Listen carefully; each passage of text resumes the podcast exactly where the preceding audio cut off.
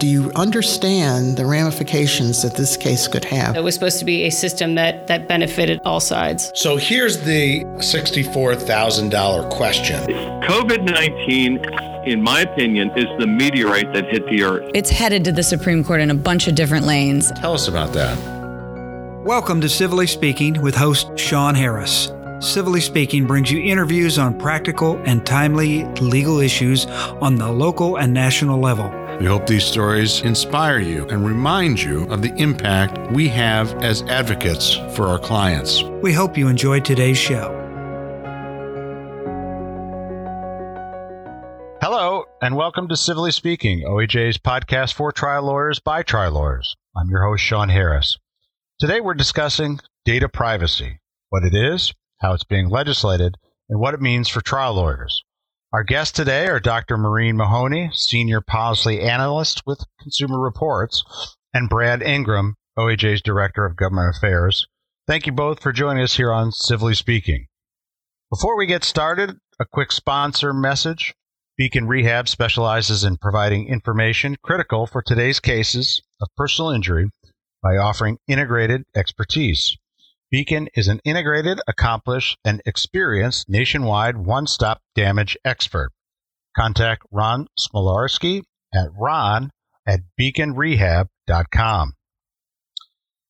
Brad, Maureen data privacy has become a bit of a hot topic recently with consumer data privacy laws being introduced in various states around the country. Maureen, what do we mean when we're talking about data privacy. That can be one of those kind of, you know, lofty words that uh, can mean different things. What does it mean in the consumer area? Sure. So, one of our main priorities at Consumer Reports is to establish baseline data privacy and security protections for consumers.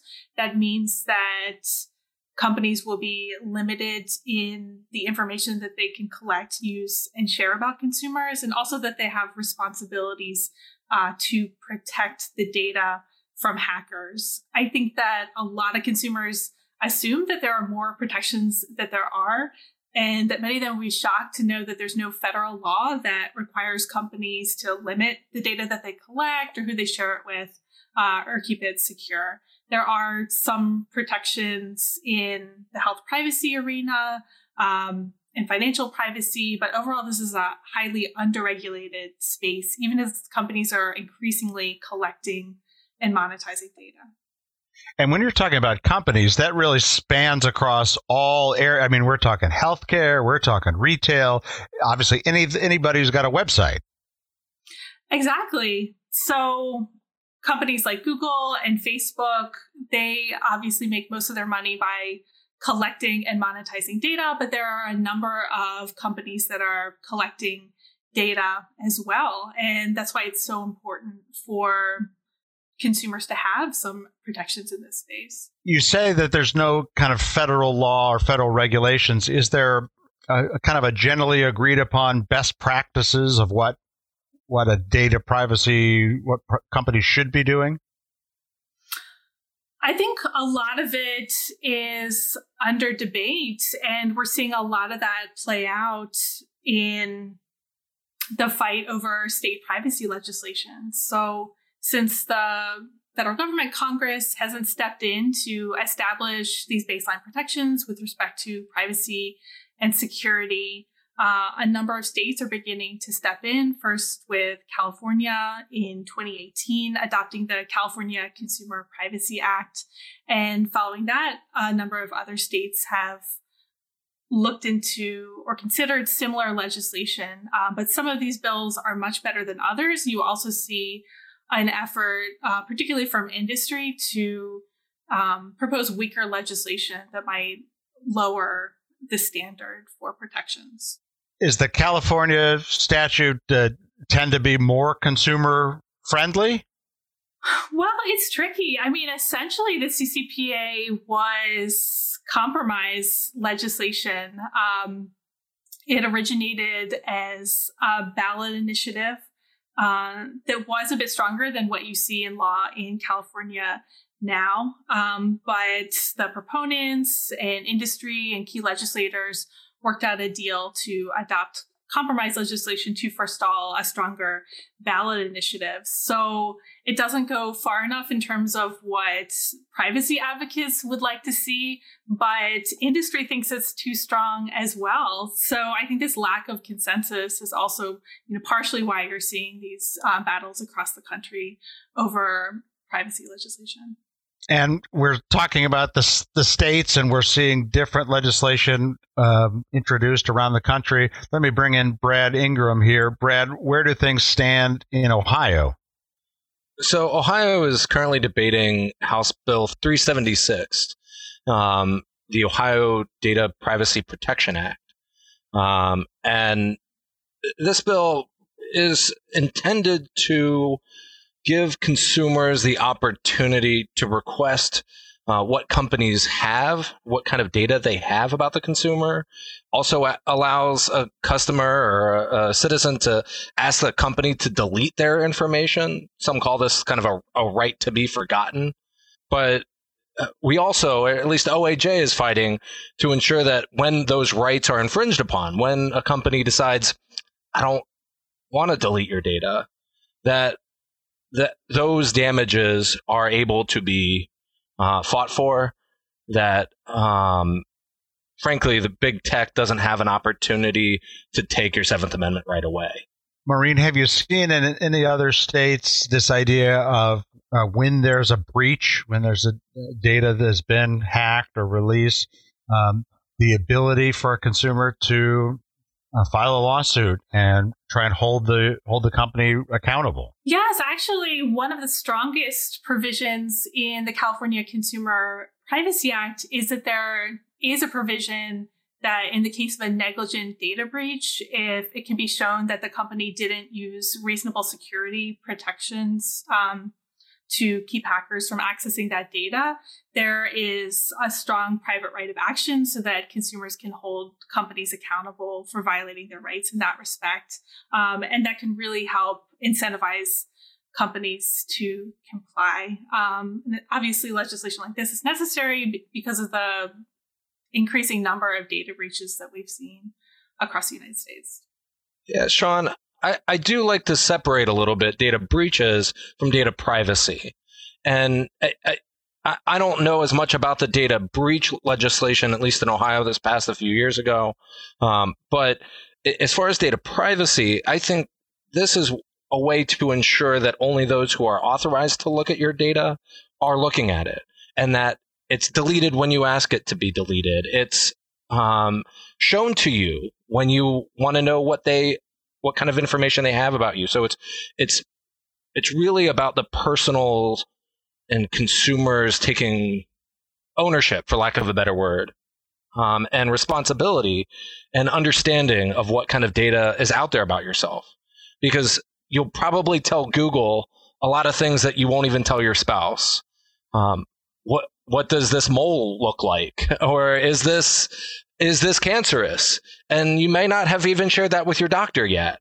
Um, but you want to know information and, and that personal information can be very interesting and uh, lucrative or personally compromising. There's a, I just recently read an article about a, a father who found out his daughter was pregnant because he started noticing all of the baby related ads they were getting do you want do you want your family to know about your pregnancy or about your um, health or your new interests by finding another ad because you share an iPad or because um, you get direct coupons for a certain store. But that's a really good point. These are related these concepts are related in some way privacy and security i mean you can't have privacy unless that data is secure and protected from hackers but the legislation that we're discussing today, I think it's really important because it puts limits um,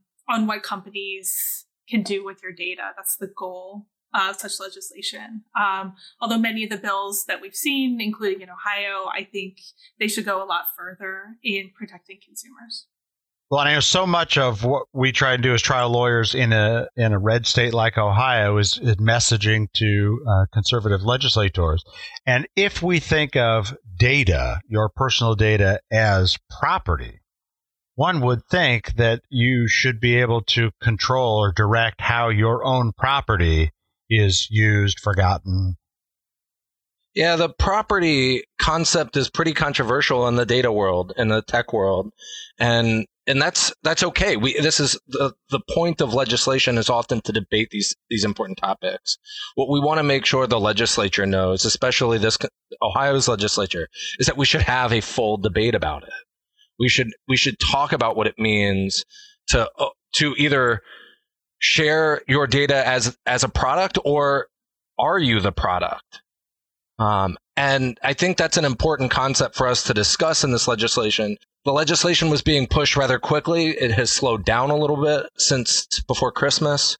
Uh, we continue to have great conversations and important conversations with the sponsors of the bill and legislative leaders, um, including conservative and liberal uh, members of the Ohio House. This is not an issue that is cleanly Republican, Democrat, conservative, or liberal. Privacy, data ownership, um, data breaches and hacking and liability, all of those questions are, are, are really significant and, and they don't cleanly fall into any bucket. Yeah, I think what we can agree on is that big tech, Google, Facebook, Amazon have too much power, uh, and it's important to rein them in. And getting those data privacy protections in place um, can help address a lot of these problems, not only with respect to privacy, um, you know, but antitrust, platform accountability, and things like that. But we just want to make sure that the provisions of the bill actually achieve um, these stated goals. And then with respect to ownership, um, you're right, that is a controversial issue within the data privacy world. I think my concern with thinking about data as privacy is I don't want there to be a situation in which consumers might feel compelled to give up privacy rights so that they could have um, a, a cheaper product or service. I think that privacy is a right, and I'd be worried that if consumers are charged for privacy, that would be something that you know maybe low income consumers wouldn't be able to enjoy.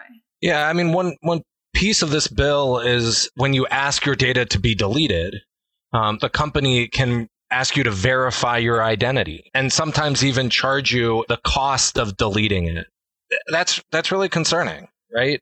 It, it's it's information about you that you now don't want people to know about you. Why should there be a cost for someone hitting the delete button? Exactly, and um, you know, many of the protections in this bill um, have to do with the opt out of the sale of your information to third parties. I think that's one of the key protections, and it should be really easy for consumers to do. There shouldn't be a lot of barriers to them doing that um, and being charged for doing that would be one of those barriers. Um, you know, I think that it should be stronger. I don't think that companies should be selling your data in the first place, but if there is going to be an opt out of sale, it should be really easy for consumers to exercise. Brad, uh, are there any uh, uh, cases or settlements in the data privacy world that uh, are notable? Yeah, because California's law has, has existed for so long, um, there's getting to be an understanding of what the expectations are through it. Um, recently, there was a um, class action suit that Zoom settled, um, though they did not admit liability in the settlement. Um, there was an understanding that certain customers' um, data was improperly released or sold to a third party. Um, TikTok has a very, very similar case. Um, and in fact, in Massachusetts, I just read about a case uh, where a hospital was collecting cookies and pixels from people who visited their website and to understand, well, who is on our website and what are we doing with that? And then sadly, in some cases, selling that, that information. And so how third parties and other people, um, or other companies are obtaining this data sometimes is done very legally, but covertly. Maureen, if you, uh, if the, uh, in a perfect world, if uh, you got to draft a, a piece of uh, data privacy legislation, what would it look like? Sure. So we have published a um, model bill that outlines what we'd like to see in privacy legislation. And just top line, Uh, I think our main priority is that consumer privacy should be protected by default. There are a lot of debates over whether legislation should be opt in or opt out. We strongly feel that consumers should be able to surf the internet or use an app safely without having to take any action by a strong data minimization requirement that limits what companies can collect, use, and share to what's reasonably necessary to provide the service that's requested by the consumer. I know that in California, consumers are seeing a lot of pop ups that they don't know how to deal with. And we've also found that opt outs can be really difficult for consumers to navigate. Uh, sometimes consumers are asked to download a separate app just to opt out of one company. If you had to do that hundreds or thousands of times, I don't see how that's scalable for consumers. I have a hard enough time opting out of emails. Exactly. So we think that the onus should be on companies to limit what they can do rather than putting it all on the consumer to read these incomprehensible privacy policies um, that nobody reads anyway. Even I don't, and it's my job to do these things. Um, we also think there should be strong definitions and provisions to make sure that targeted advertising is reined in. Something we've seen in a lot of these state bills is weak definitions that allow a lot of loopholes that could let companies continue to share information to other companies to target ads to you even after you've opted out. That's been one of the most frustrating things that we've seen.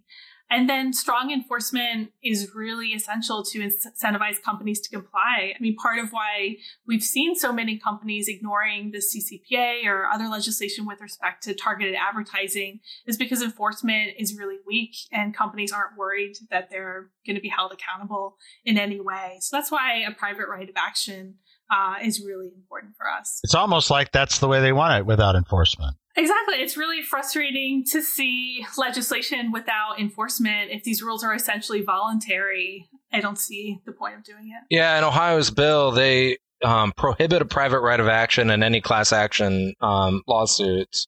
They give full authority or sole authority to enforcing the bill with the Ohio Attorney General. And, and they have allowed him to spend up to $250,000 um, on these suits, which sounds like a lot of money to um, Bob and Betty Buckeye, but when you're going up against Facebook, Microsoft, uh, TikTok, or literally any company over $25 million uh, in revenue, um, that's, that's, they've got attorneys for that.